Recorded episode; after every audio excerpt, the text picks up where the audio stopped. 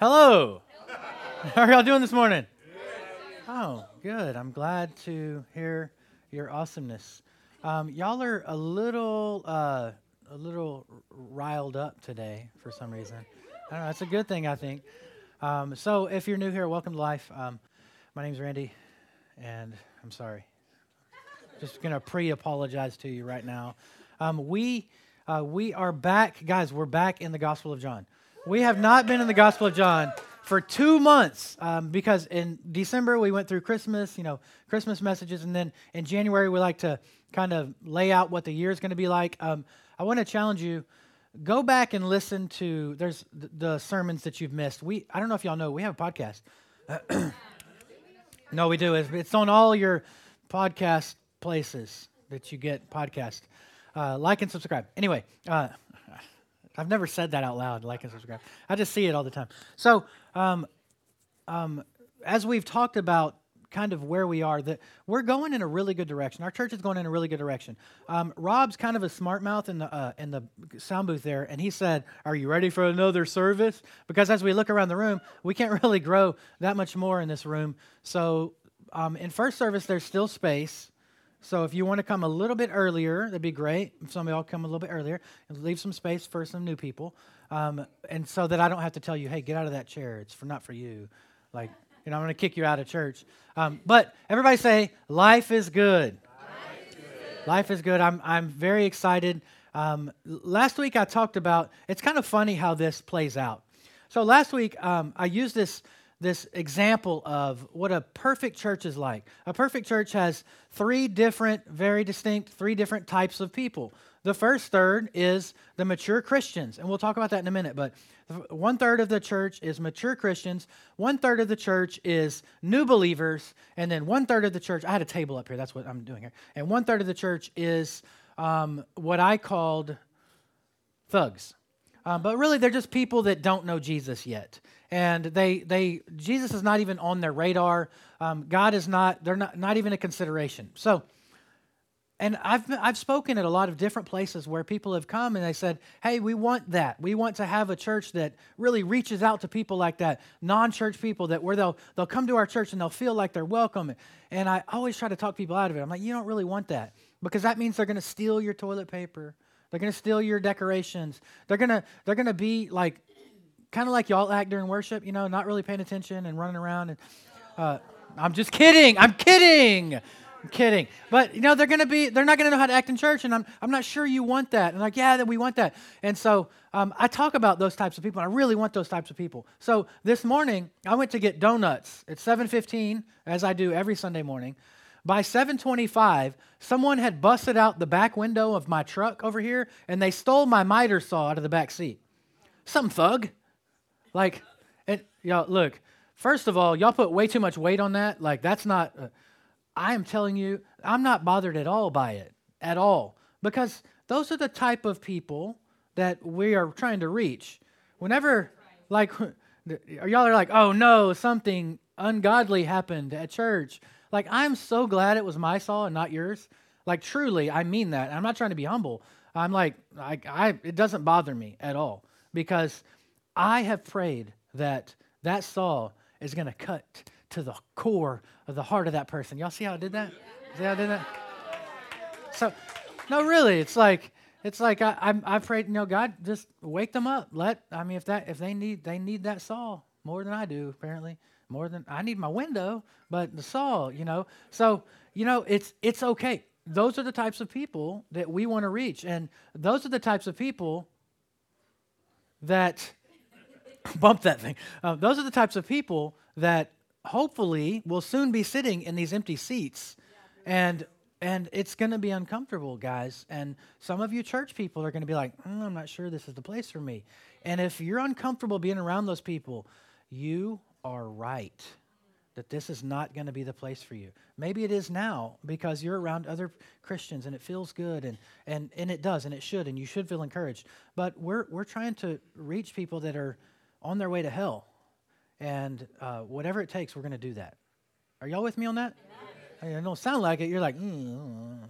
so anyway, um, the reason I keep mentioning the podcast to you is that before you get home today, the podcast from today's message will be on it'll be available. It, it's it's available in Spotify almost immediately, but it takes a little longer because Apple's the worst. Um, y'all, do y'all have iPhonies? Android. Okay. Uh, anyway, uh, uh, you can share. You should share on your social media. You should share the church and what and what God is speaking to you. Sometimes you'll hear something and you'll be like, "Oh, Susie needs to hear that," so you can send it to Susie, because Susie's pretty hard headed. She she's not going to listen to it from you, but maybe she'll hear it from me, right? So uh, we are going to reach out mode. For the first three years, we are starting our fourth year of being in existence. For the first three years, we've been establishing a base of people that are able and equipped to reach out. We're done establishing a base. Now we're going to reach out. Okay, so y'all, I'm serious. Y'all are like, yeah, we want that. Okay. Your windows are going to get broken and your saws are going to get stolen. Okay. Don't bring your stuff. Also, I know that none of you probably do this, but if you have a gun in your vehicle, don't keep it in your vehicle with only glass between the criminal and your gun. No, don't do that. Br- keep it safely in a place that is. I mean, you can bring it in here as long as don't shoot each other, but you can bring it in here. Okay. Sometimes worship gets really exciting. You're like, pa pa pa pa pa. Like, please, please, like Yosemite Sam up in here. Like, whoa there, varmint. Like, be responsible. You shouldn't have a gun if you can't be responsible. So I, that got out of hand quick. All right, the Gospel of John. Um, whenever uh, people ask me all the time, hey, I, I want to read the Bible, but I don't know where to start. Or I've, I've read some of the Bible, but it's just, I'm not connecting with it. I always tell them, go read the Gospel of John. The Gospel of John is like, it tells you why it was written. Now, Jesus did many other signs in the presence of the disciples, which are not written in this book. But these are written so that you may believe that Jesus is the Christ, the Son of God, and that by believing you may have life in his name. The reason that the book was written is right there. It's so that you would believe. If you have not read the Bible, you're trying to get back into reading the Bible, go and read the Gospel of John. And I promise you, you will be challenged. You will see God, you will see Jesus in a different way if you've never experienced it before. So um, we are starting John chapter 9 today. Isn't that great? It's like so exciting. Like chapter 9. So you might think, well, I'm, I'm pretty early in the, the process if I haven't heard if you haven't heard any of these other messages. This is the 41st message. So, John chapters 1 through 8 took 40 sermons, okay? I don't know how many it's going to take to get to the end because it's more. So, uh, it's more. It's a lot more. So, if y'all would just listen faster, we could get through it faster, okay? Let me give you some con- some context on where we are in the Gospel of John. It was uh, it's at the fall of the year, in the beginning of John chapter nine. It's at the fall of the year. It's the time of the Feast of Tabernacles, and Jesus had been teaching in the temple early in the morning, and he's faced with this test. They bring this woman that's caught in the act of adultery, and they throw her at, at his feet, and then obviously he forgives her. We know the story. Um, and in uh, in the temple, that, that he, he's talking about, he's in the temple where all the religious elite are and all the Pharisees and all these people that really got it together, the mature Christians, uh, they're not Christians, but the mature believers, mature under, people that know the Word of God and, and they've got it down and they don't need anybody to tell them anything. And he's in there saying that he's the Messiah and he is, he is the Son of God and he is God. And so uh, some believed what he said and then some argued. And then the last chapter ends like this John chapter 8 ends like this. Then they took up stones to throw at him, but Jesus hid himself and went out of the temple, going through the midst of them, and so passed by. Now, Bible scholars argue, I don't know if y'all know this, but sometimes Christians argue with other Christians. Okay? And if you think that's bad, Bible scholars be arguing with each other a lot. Okay? So the Bible scholars are, are, like, they're like, well, we think there was a lot of time. There were several months that passed between the end of chapter 8 and the beginning of chapter 9. So I'm going to show you. This is the last verse of chapter 8. It says, and then going through the midst of them, and so passed by. The beginning of chapter 9. As he passed by, it seems pretty clear to me, but I mean, I'll argue with you, I guess. All right, let's we're going to read all of our verses and then we're going to break them down. So, as he passed by, he saw a man blind from birth, and his disciples asked him, "Rabbi, who sinned, this man or his parents, that he was born blind?" Jesus answered, It was not that this man sinned or his parents, but that the works of God might be displayed in him. We must work the works of him who sent me while it is day. Night is coming when no one can work. As long as I am in the world, I am the light of the world. Having said these things, he spit on the ground and made mud with the saliva. Then he anointed the man's eyes with the mud and said to him, Go wash in the pool of Siloam, which means sent. So he went and washed and came back seeing. The neighbors and those who had seen him before as a beggar were saying, Is this not the man who used to sit and beg? Some said, It's him. Others said, Nope, but he looks like him. And he kept saying, Yo, it's me, dog. Uh, so they said to him, Then how were your eyes opened? And he answered, The man called Jesus made mud and anointed my eyes and said to me, Go to Siloam and wash. So I went and washed and received my sight. They said to him, Where is he? And he's like, Right, room, Okay, there's a lot there and the, the last little section of it is like my favorite it's one of my favorite things to teach so I'm, i might i said this in first service and then i didn't do what i said i was going to do but i might go a little fast at times. It's just because i'm so excited about the last part okay? So it says as he passed by he saw a man that was blind from birth. And so this man that was blind from birth had obviously like everyone knew of him because he was out in front of the temple and he was begging. So it was it was pretty famous. He actually bragged about being blind from birth. Blind from birth meant he was, as he grew up, he didn't get to go to synagogue and learn the Bible like all the other kids because he was he was an invalid. So they they basically just shunned them. They that's why he was begging. He couldn't work. Obviously, he couldn't work, and so he had to uh, he was kind of an outcast of society, and uh, and so he's he's sitting there and he's begging, and he and a blind someone that's blind from birth is way worse than someone who became blind because that's like just it's completely hopeless, and there's there's no there's nothing good for him. So um, so they're they're they're dealing with these people. Jesus had just walked out from dealing with these people. The blind guy's birthright is blindness. And he's just been dealing with these people who had this different mindset of what their birthright was. They're like, we're sons of Abraham. Like they're boasting about their, their the Abrahamic covenant and how they are the ones that get it, and they have this hereditary advantages because they're sons of Abraham. And they're saying, we see, like we get it. We don't need you to tell us about all this stuff. We actually see. And Jesus saying, actually, dummy, you're blind. You're the ones that are blind. All these people that are just open to seeking out God, they're the ones that are that are really seeing. But but you think you got it all together. You're the one that's blind. And he's, he's Jesus is always drawn to the ones that are in need. Always. I think there's several of you that are exactly like that. That that every time you see someone in need, you're just kind of drawn to that. Any of you? Like, but I know that for like my wife, anytime she sees someone crying, instantly she is crying. Like, remember that show, The Biggest Loser? People were crying on that show every week. They're like, oh, look, I lost 30 pounds. And they would cry, like, all the time. And every time we watched it, she would cry. She's just this compassion that some of y'all have it, some of y'all don't. Like, uh, if you're crying, I'll be like, what's wrong with you? I'll probably cry too. So the Pharisees are these, these the blind and the hard-hearted, and they're not even asking to see. They don't even want to see. Pay attention to this. Vanity conceals radical defects and weaknesses. Your vanity will conceal th- your brokenness, where you actually aren't seeing, where you are actually blind. Pride hides from the sinner their own sins.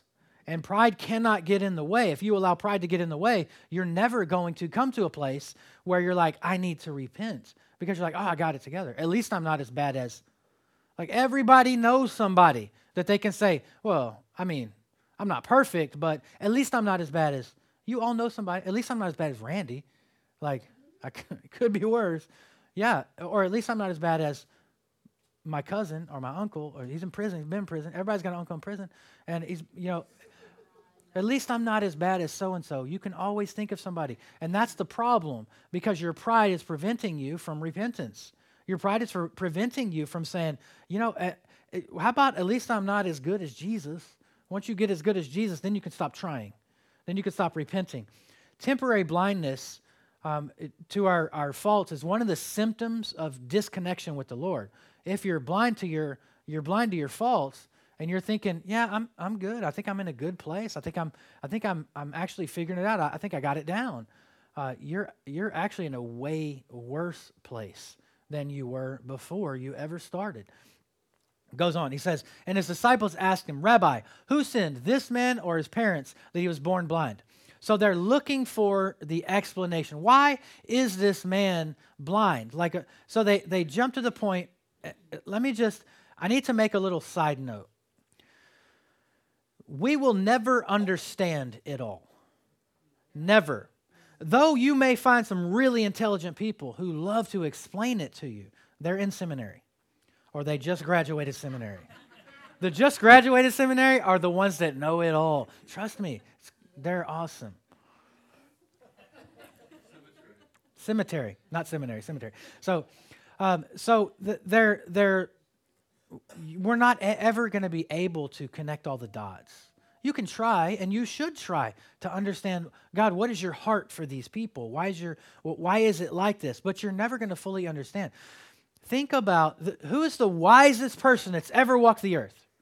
Solomon. We all know that Solomon was the wisest person to ever walk on the earth. Now think of the, the, the distance between the intelligence of the wisest person to ever walk the earth and the dumbest person to ever walk the earth in the White House. The dumbest person. I can't believe he said that. We got to edit that out later.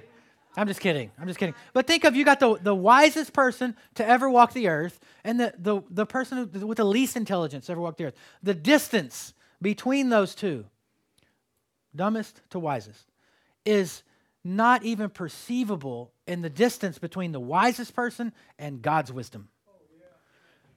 So much more. Solomon knew more than any other person that's ever walked the earth and he knew a fraction of the things that there are to know. God knows every one of them. And you think that somehow you're going to be able to explain why God does what he does? Why God has allowed the things that he's allowed? Like, God, you should heal this person because that would be good. Well, if he doesn't do it, there's a reason for that that you don't get to understand because you are closer to here than here, right? I'm not calling you dummies. I'm just saying in, in comparison to God, we're not even like, we can't compare. We know that we can't compare. The distance between God's knowledge and man's knowledge is like n- nothing. It's like your knowledge versus an ant. Nothing. The, the word to try to describe evil and why evil exists is called theodicy. And theodicy is the vindication of divine goodness and providence in the view of the existence of evil. The answer to the problem of evil is theodicy. And we can try to explain it all. We can try to say, well, there's evil in the world. Have you ever had this question? Ever heard this question? If God is good, then why is there evil in the world? Ever heard any kind of version of that question? Well, I get that question all the time. And it really is very simple. The reason, it, the next time someone asks you, if God is good, why is there evil in the world? Point to that person and say, because you're here. Like that's the truth. Because sin is in the world. And as long as sin is in the world, there's going to be brokenness, there's going to be pain, there's going to be evil. We're evil. Apart from Him, we are evil, right? Some of us are more evil because we steal the pastor's saw during church. Just kidding. If God is good, then why do people suffer? If God has the ability to end suffering, why does he continue to allow suffering? And here's what you say to people when they say that I don't know. God knows.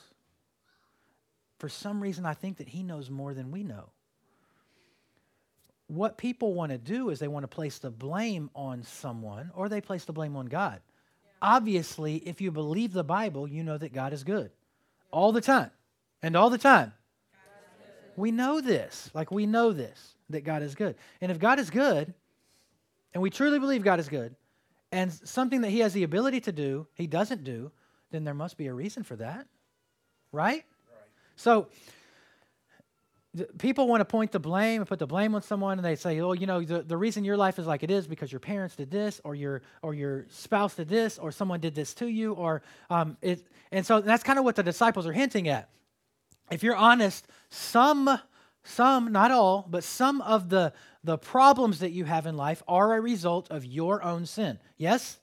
Okay, so not all of them. All of the problems in your life are not a result of your own sin. There's a lot of things that that happen to you that you have absolutely no control over, and they're big things at times. But there's a lot of things that you do that are your fault, and your sin is your fault. If you have Jesus, if you're following Jesus, then you have power over sin. So you are free. You never have to sin again. There you go. You're, you're not going to ever sin again, right? I mean, you don't have to. You have power over sin, so you don't have to. You probably will. I'm not. Some of y'all probably will. Fortunately, he doesn't hold our sins against us now in this, in this life. He has not dealt with us according to our sins, nor punished us according to our iniquities. And if we want to blame someone, you just want to point to someone to blame for sin, it's Adam and Eve, right? Like they brought it into the world, like they're the ones that got us into this mess. So if you really just want to point at something, you have to, to point at why was this man born blind? Well, because Adam and Eve sinned. And it, it was it was their sin that introduced all of this stuff that we now have to live with. But that doesn't mean that you haven't sinned. You've sinned, right? Yes. As long as you keep sinning, there's going to be brokenness and hurt and pain in the world. As long as there's sin in the world, there's going to be brokenness and hurt and pain and darkness. And so to get specific and try to blame um, a certain people or to, to blame specific people um, is a very dangerous proposition. That's what the Nazis did in World War II. They blamed the Jews for all of the problems that are in the world. But in the end, here's what you need to rest in only God knows why babies are born with handicaps, and only God can turn those handicaps into something that will bring good to people and glory to his name. Only God can do it, and only God understands it. You will not understand it, so sometimes you just have to let go and say, I just trust God. I just trust God. That's all we can do is trust God, right? And his disciples asked him, Rabbi, who sinned? This man or his parents that he was born blind. What I don't like about this is the calloused and cold nature that the, the disciples are walking through and they see this blind man sitting there, this blind beggar sitting there, and they're talking about theology. Like they want to know, they, they have no compassion whatsoever for this man that is hurting and lost and broken, and, and they have no compassion over this guy. But they're like, hey, this is a good opportunity for us to learn something. So, what's the theological understanding here? Um, they don't really care about the man's condition. Sometimes, we can get too busy with our theology to notice the pain of the lost and hurting and dying. Here, I'll make it personal for you. Sometimes we can get too busy with our politics to notice that the person that's on the other side of what you believe is a person that is lost and hurt and dying. If you believe that your conservative way is the truth, is biblically lined up, then the person that you're condemning is someone that is in need of the truth. And your responsibility as someone that is a guardian of truth is to bring them in. And you're arguing with them online, that's not going to win them. Have you ever met anyone that's like, you know what? That is a valid argument. I shall repent now and give my heart to Jesus because you told me about how bad I am that's not how you win people. You win people by showing compassion and showing love. And so there are real people with real needs that we interact with daily. And you can keep arguing with them, keep arguing your politics and see what you win. You're, you're not going to win anything. You're, and you're not going to win them to your way of thinking. It's love and compassion. If you believe that, that your way of believing those kinds of things is lined up biblically, then uh, you need to line yourself up biblically. Y'all with me? Jesus answered, It was not that this man sinned or his parents, but that the works of God might be displayed in him. Time and time and time again, they come to Jesus and they say, Jesus, is it this or is it this? It's this or that, one or the other. It's, it's one of these two things. Sometimes, every time, you go to Jesus and you say, Look, I have to take this job or this job. And Jesus, you submit it to him and say, Which job do you want me to take? This one or this one? And sometimes he says, How about this one? And it's better. It's better. Sometimes you go to Jesus and, and you say, All right, do I have to eat the broccoli or do I have to eat the apples? And God says, Jesus says to you, What about chocolate cake? And you're like, oh, That's better. You, you always think because you know so much like this or that. Which one am I supposed to do? This or that? They always go to Jesus and like, Jesus, is it this or is it that? Is it this man's sins or is it his parents' sins? And Jesus is like, no, it's neither one of those. It's so that God's glory can be shown and God's glory will be shown. It's not always what it seems.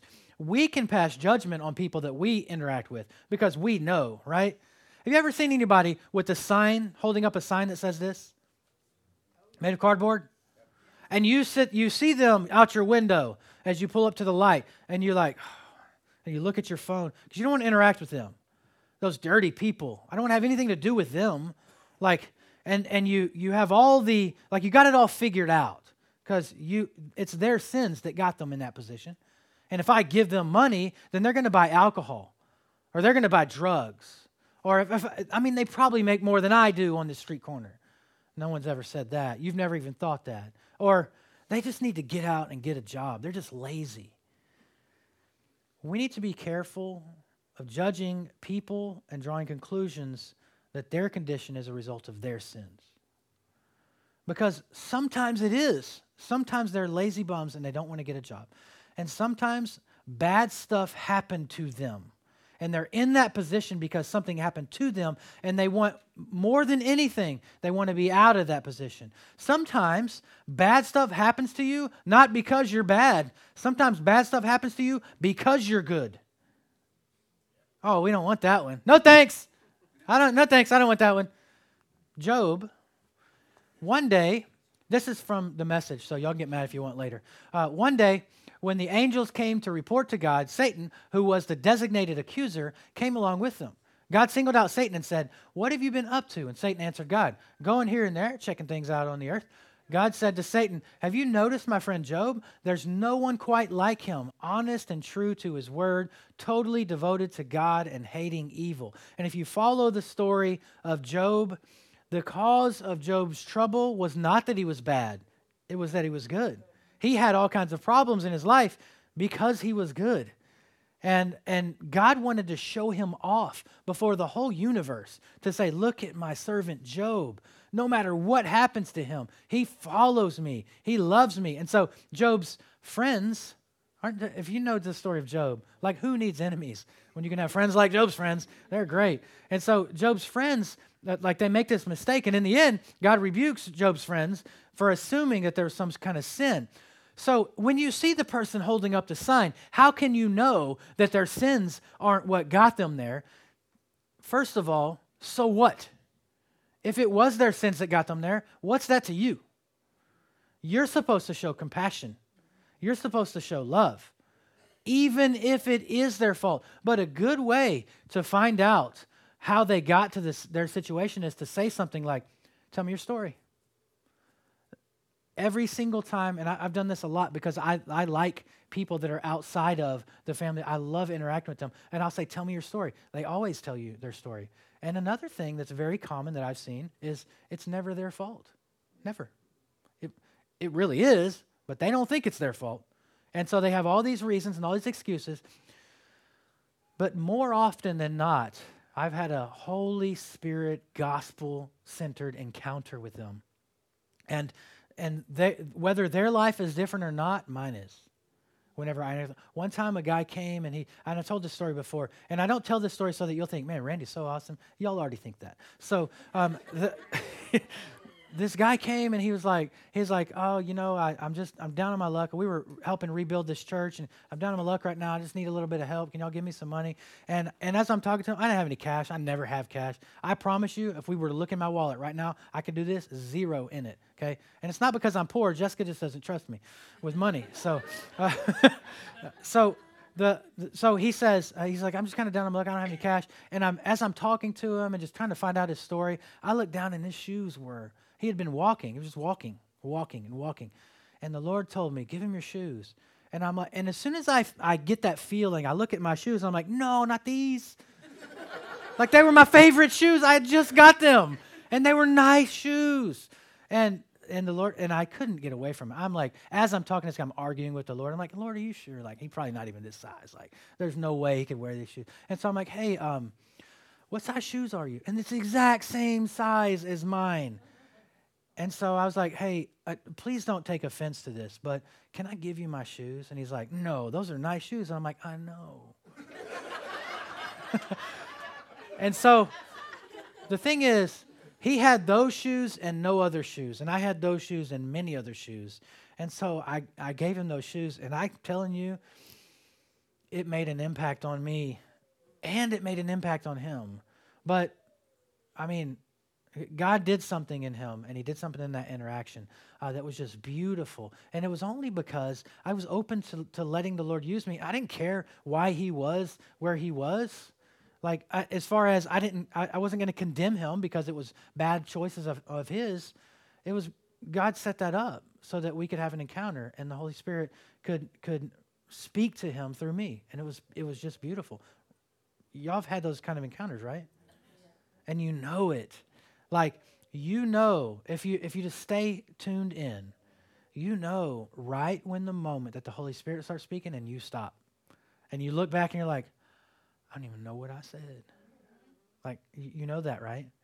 And it's beautiful. And you you get to do those things. But you don't get to do those things if you're not staying sensitive. And if you're not putting yourself in a spot where, all right, Holy Spirit's gonna have to say something because I don't know what to say.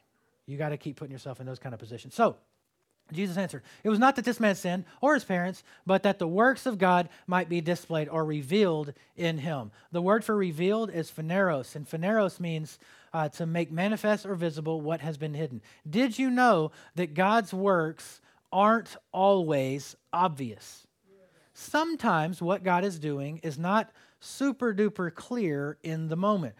And sometimes when we're blessed, God chooses to reveal his hand and, and uh, that he helps people to be more aware of what it is that he's doing, but not always. Sometimes we think, why doesn't God heal this person? He should heal this person because healing this person would be good.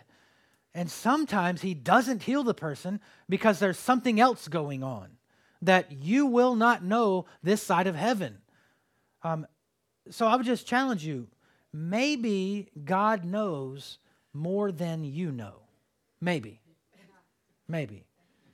Jesus didn't look at this man's difficulty as being a result of someone's sin, but as an opportunity for God to work. And sometimes the way God works is he heals the thing.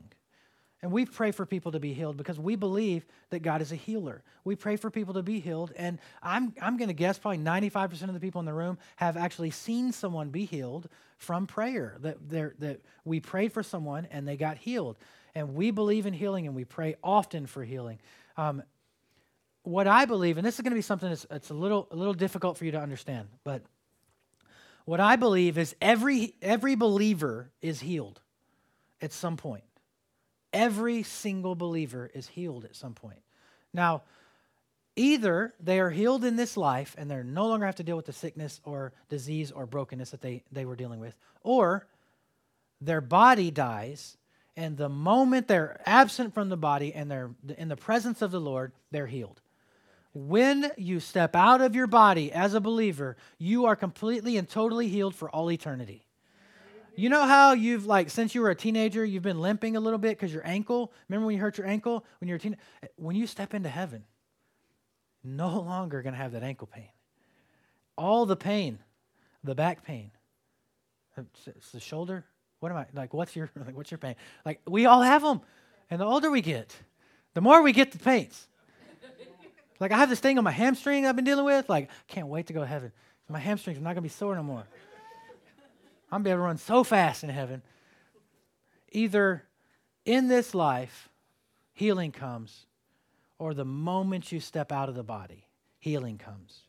If you've lost someone to sickness, that person, if they were a believer, that person was healed the moment they stepped out of their broken body.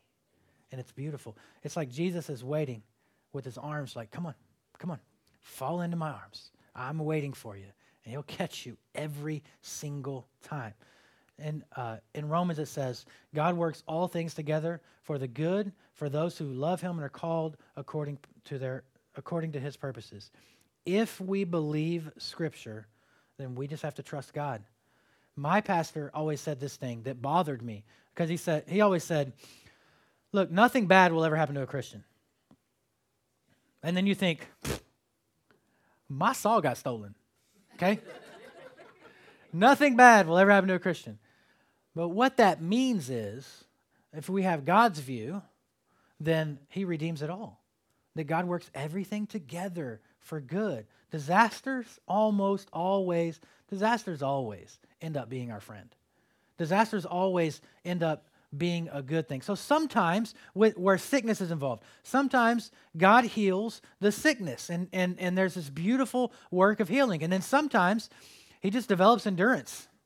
He develops endurance in you. Sometimes uh, he'll heal you and sometimes He'll just let you keep going and running that race. And that endurance that you have while in the brokenness, while in the pain, while in the sickness is a testimony to how good God is because He is still there with you. And other people look at you and say, How is it that you can do this? How can you endure when you should? If that was me, I would have fallen apart. And you're like, No, it's only because God is with me. And it's a beautiful testimony of how good God is. Have you ever watched? your toddler struggle with a thing. And you could easily like they're they're doing something and they're like what's wrong with you? You're such a dumb little kid. And like they're just trying to figure something out. And then and then you could easily just reach over and fix the thing and it would be done. But you let them struggle with it. And you let them struggle with it because they're learning in the struggle right? They're they're being taught. Maybe the distance between your mentality and your intelligence and the and a toddler's intelligence is not quite as far as your intelligence and God's intelligence. Maybe God knows maybe you and the toddler are the same when it comes to God. Like maybe sometimes you go through some things and you struggle through some things and he lets you so that you can learn. He knows. We trust him. Look, if he let Paul do it, Paul, who is, he wrote two thirds of the New Testament, the guy was a sold out believer if there ever was one. And so this is what Paul said. Three times I pleaded with the Lord about this, that it should leave me. But he said to me, My grace is sufficient for you, for my power is made perfect in weakness. Therefore, I will boast all the more gladly of my weaknesses, so that the power of Christ may rest upon me. Again, let me show you the, the message version of this same scripture. I like it. At first, I didn't think of my problem as a gift, and I begged God to remove it. Three times I did that, and then He told me, My grace is enough. It's all you need. My strength comes into its own in your weaknesses. Once I heard that, I was glad to let it happen. I quit focusing on the handicap and began appreciating the gift. It was a case of Christ's strength moving in on my weakness. What if we really truly had the attitude of, my pain is a gift because it's bringing me closer to God. If you if you could just sit down and be brutally honest with yourself, you will also say in your worst moment you were closer to God than in your best moment. But you would never you don't want worse moments, you don't want bad moments even though you know in your bad moments you're closer to God. And what if we just celebrated and said, "Look, in my brokenness, I'm closer to God, so God, I will, I will draw close to you at all times. That's the kind of people we need to be, that we just trust Him. If the thing hasn't happened yet, it's not supposed to happen yet. Keep praying for it to happen. Keep praying for the breakthrough. Keep praying for the healing. And if God wants to heal, He will heal. And if God wants you to, to suffer, why would God want His kids to suffer? There's no way God would let his kids suffer. Look, if you came to hear one of those feel good sermons, that's like, if you will just do all the right things, all the good stuff will happen to you. If you will tithe, you will be rich. If you, if you will, well, it, look, you're not going to hear those kinds of things here. You're just going to hear what the Bible says. And I'm not sorry for that. You can go other places and, and leave feeling good.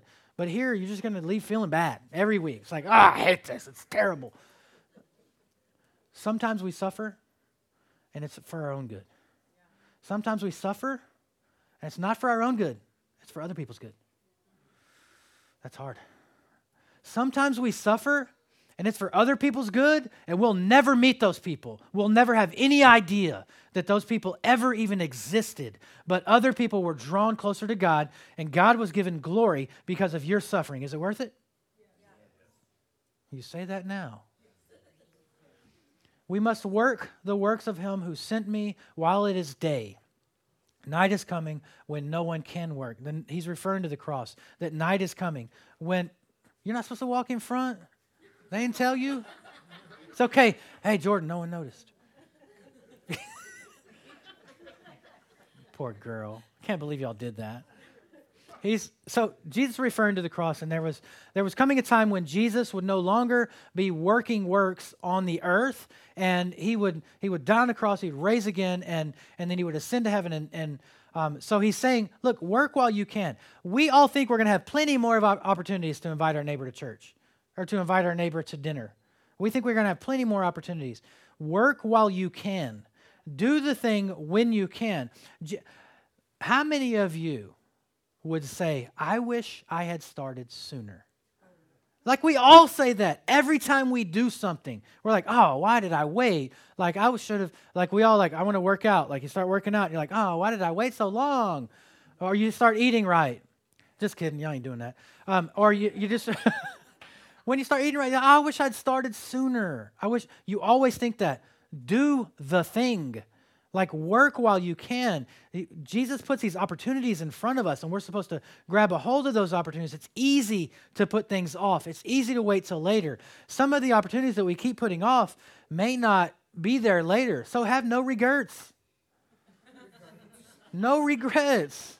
Like, run after the things when, when we know there's an opportunity. Run after those things. He said, As long as I'm in the world, I am the light of the world. We talk, in chapter 8, there's so many times where he talked about being a light. It says, Then Jesus spoke to them, again saying, I am the light of the world. He who follows me shall not walk in darkness, but have the light of life. And he was talking during the Feast of Tabernacles. During the Feast of Tabernacles, they, they would light this giant menorah. It's like a pillar of fire in the temple courts. And it was an example of them following the Lord, following the light of the Lord in the wilderness. And it was this beautiful, Jesus saying, I am the light of the world. Follow me, and you will have light to your path. If you will do what I say, you'll have light to your path. You'll know where to go. And he'd been, he'd been talking with a woman that was caught in the act of adultery. And he says, he says, neither, like, where are your accusers? And he says, neither do I, they're gone, neither do I condemn you. Like, I don't condemn you either. Go and sin no more. Go in the light and sin no more. Go and be what you're supposed to be. Go in the light, knowing the way. And so he calls her out of darkness. But a blind person has no concept of what light is. Someone that's born blind would never even have any idea what light is. It's like the guy, you know, the story where um, the guy um, is healed but not fully. Like he's blind, but he, he starts seeing and he says, What do you see? He's like, I see people walking around like trees. Y'all remember that story? How do you know what trees look like? I don't know either. I was just wondering if y'all knew. I'm going to Google it. A truly blind person can't see light. Someone that's spiritually blind can't see the way they're supposed to go. They can't see the light that they're supposed to be. Imagine never having no concept. A blind person is someone who only knows their own reality. The spiritually blind people in your life only know their own reality. They may think they are doing what is right. And then you show them, look, Jesus is right. This way is right. This way is better. Even if we didn't have heaven waiting for us at the end of our lives, following Jesus is still a better way to live. It's just a better way to live. And so they, the, the, the spiritually blind, truly don't get it. They don't even know that they don't get it. Like fish don't know they're wet. It's just their reality. Like broken people, lost people, they don't know that they're sinners. Whenever you try to take the person that's the thug or the, the person that doesn't know God and you say, you're a sinner, like it doesn't make any sense. Like, so? Like, I don't care what you think of me. That's not going to win somebody. It's the compassion and the love that's going to win somebody. It's not the calling people out and telling them how evil they are. Um, so um, he goes on, he says, Having said these things, he spit on the ground and made mud with the saliva. Then he anointed the man's eyes with mud. Now, is it unholy for me to say, ooh? Like, think of that. Hey, everybody, all right, we're all going to be the blind man for just a second. Everybody, close your eyes. Close your eyes. Close your eyes. Here, Jesus is there, and you hear this. and they're like, all right, Jesus, what you doing out there? like, and so some would say, like some Bible scholars say, that the reason he made the mud was so that he would he puts it on his eyes so that he would go and he would wash. He had to to walk over to the the uh, the pool of Siloam, so it, it, wasn't right there. So he wanted them to go and move, and it was a it was an irritant. And Jesus healed and he healed blindness specifically in so many different ways. In Matthew nine, he touched them and they were healed. In Mark eight, he spit in someone's eyes and they were healed. It's gross. Uh, in Mark ten, Mark 10, he just said it and they were healed. He just spoke the words and they were healed. Here, he puts mud in someone's eyes. And the, the Bible talks about the people that, that don't know are spiritually blind. The people that don't know the truth are spiritually blind. And there's a lot of ways that Jesus reaches people that are spiritually blind. One of the biggest ways that Jesus reaches people that are spiritually blind is you. You are the mud. Think about it. Your earth with a little bit of Jesus mixed in, and you're irritating people. Like, it's true. It's it's true in a and it's true in a way that it's it's messy, like it's just messy, and and we're supposed to go and and indicate that there's more.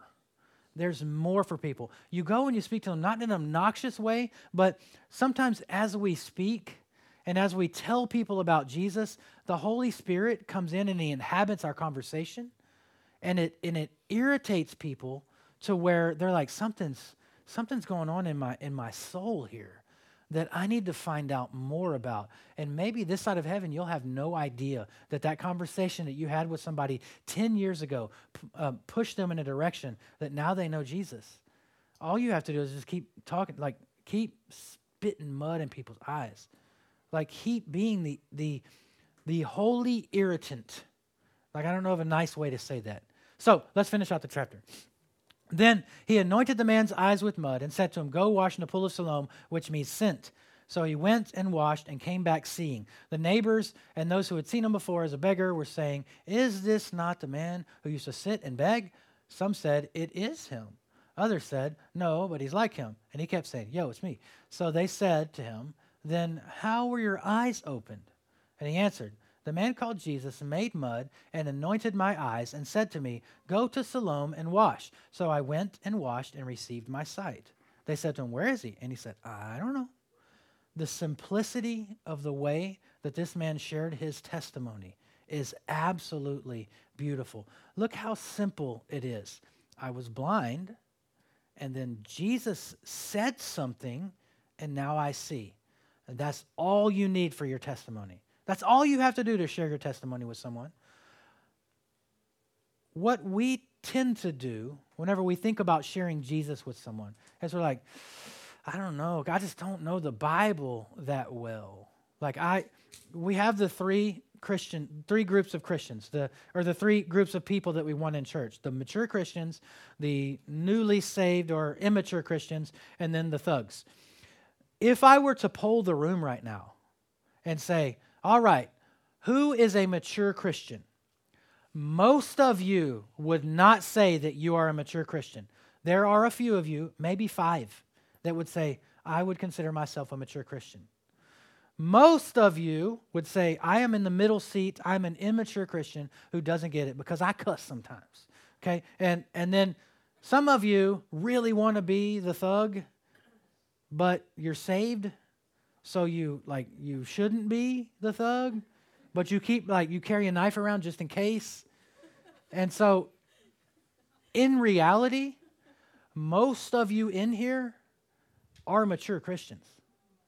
And what one of the things that that makes you a mature Christian is that you understand that you don't know everything and when you can get to a spot where you can, and this takes practice and it takes time, um, where you can get to a spot where you say, All right, Lord, I'm at the end of me. Your turn. and you stop trying to do it and you just let Him do it.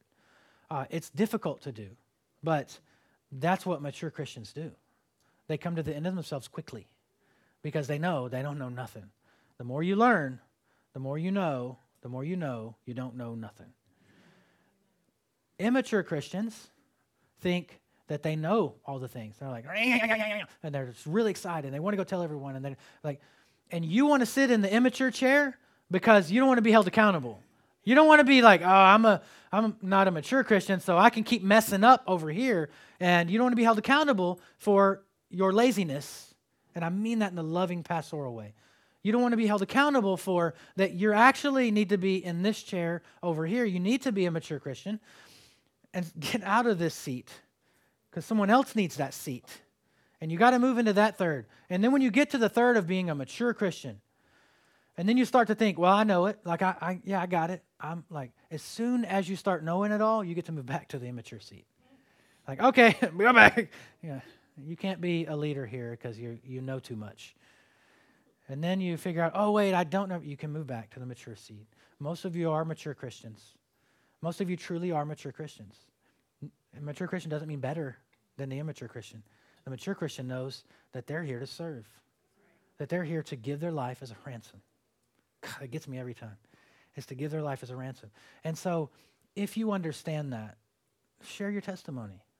You know how easy it is to share your testimony? You, you think, well, I don't know how the Bible well enough. Like, I don't know about what they're going to ask me questions. I don't know. I don't know how to answer. And like, I just, I, I don't know. I don't know how to explain it. When people say, I've had people bring someone to, like, this person wants to pray to receive Jesus. And so it's funny because I twisted on them. And like, hey, this person wants to pray to receive Jesus. And I'm, okay, pray with them. And they're like, I don't know how. I was like, wait, did you pray to receive Jesus? Yes, do that. Whatever you said when you received Jesus, like if you prayed the super prayer or whatever that is, like pray with them. They want to turn their life over, they want to repent, pray with them. You can do that wherever you are. If you've done that in your life, if you've prayed to, to turn your life over to Jesus, you can pray with other people to turn their life over to Jesus. It's not that hard because it's not about your magic words. It's not a spell. It's not the prayer of Jabez. Okay? It's not a secret secret words you got to say to unlock the, the power. It's the condition of the heart.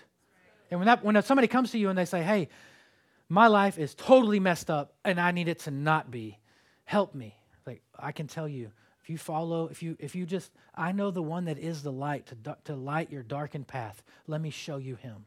And then pray with them. Here's how you share your testimony I was this, and then Jesus came, and now I'm this. Not now that now I've arrived. Now I'm perfect. I mean, come on. And then when I tell people this, and I've taught this a billion times, when I tell people, there's like, well, what if they ask me about like evolution?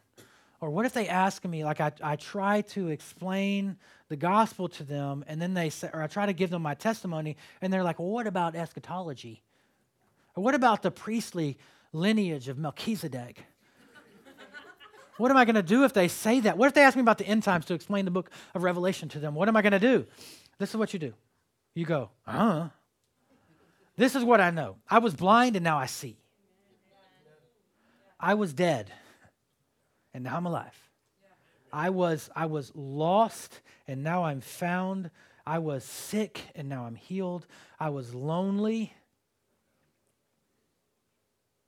and now I'm loved. I was condemned and now I'm free. That's your story, and you got to tell your story. The church, not our church, the church, the big church, is full of people that look out and point and tell everybody else how to do it. Who wants to go to that? Who wants to go be part of that? What I want you to do, what I want Life Church New Braunfels to do, is I want you to go and be part of them. And I want you to love them with, with authenticity. There's a story of Igor Stravinsky was a, a Russian composer, and, and he wrote this, uh, this piece of music called the Ebony Concerto, and it's for Woody Herman and the Herd. Y'all remember him, right? Woody Herman and the Herd? Woody Herman and the Herd was this jazz band in the in the 40s. Woody Herman and the Herd was the jazziest jazzers to ever jazz. Okay, they were. I mean, they had Stravinsky writing music for them. Okay, they were they were the big time, and so Stravinsky is is they're having a really hard time getting this arrangement right, and they're just butting heads, and they can't figure it out. And so they call this guy named Neal Hefti. Neal Hefti was this world class arranger of music. He was also a musician. He played the trumpet. He actually wrote the uh, the theme to the uh, the Odd Couple. Y'all know this song, right? The, the young people are like, what's the Odd Couple? Okay, shut up. Uh, so so Neal Hefti is there, and and he says he says to Stravinsky, he's like, hey, tell me exactly what you want, and then I'll try to get it across to the boys. And so he says, what I want is a sforzando that is that is followed up by a subtle decrescendo. And he says this in this thick Russian accent. And then and then Hefti's like, okay, gotcha. And he turns around to the band and he says, Bend it, boys. And they get it. Like they understand. They're like, oh, why didn't he just say that? Like, just bend it. Like they knew exactly what it meant because they were jazz musicians. Bend it. Like that's bend it. Make the music work. We need to go into the world and speak the language that they speak. That doesn't mean the profanity. That means we need to speak the language that they speak. We need to speak in a way that they understand. Please forget your Christianese. Forget the, you're going to be, come to our church where you can be washed in the blood of Jesus. Please don't tell people they're going to be washed in the blood here because people that don't know what that means, they're going to be like, gross.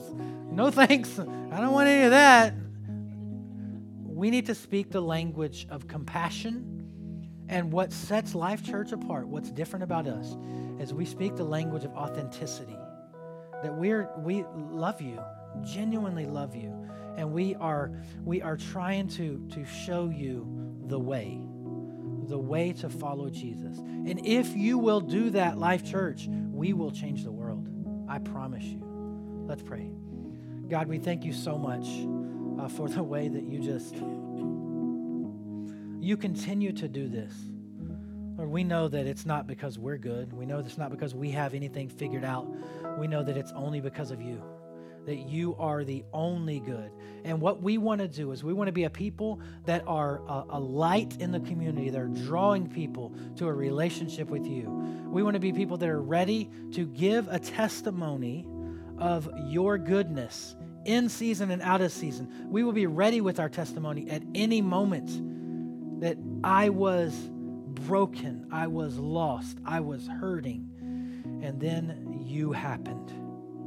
And then I came into a relationship with you, and now I'm free. And now I'm healed. And now I'm loved. I don't ever have to doubt if I'm loved again because I know that I'm loved by you. We thank you, Lord. We are so excited for the days ahead.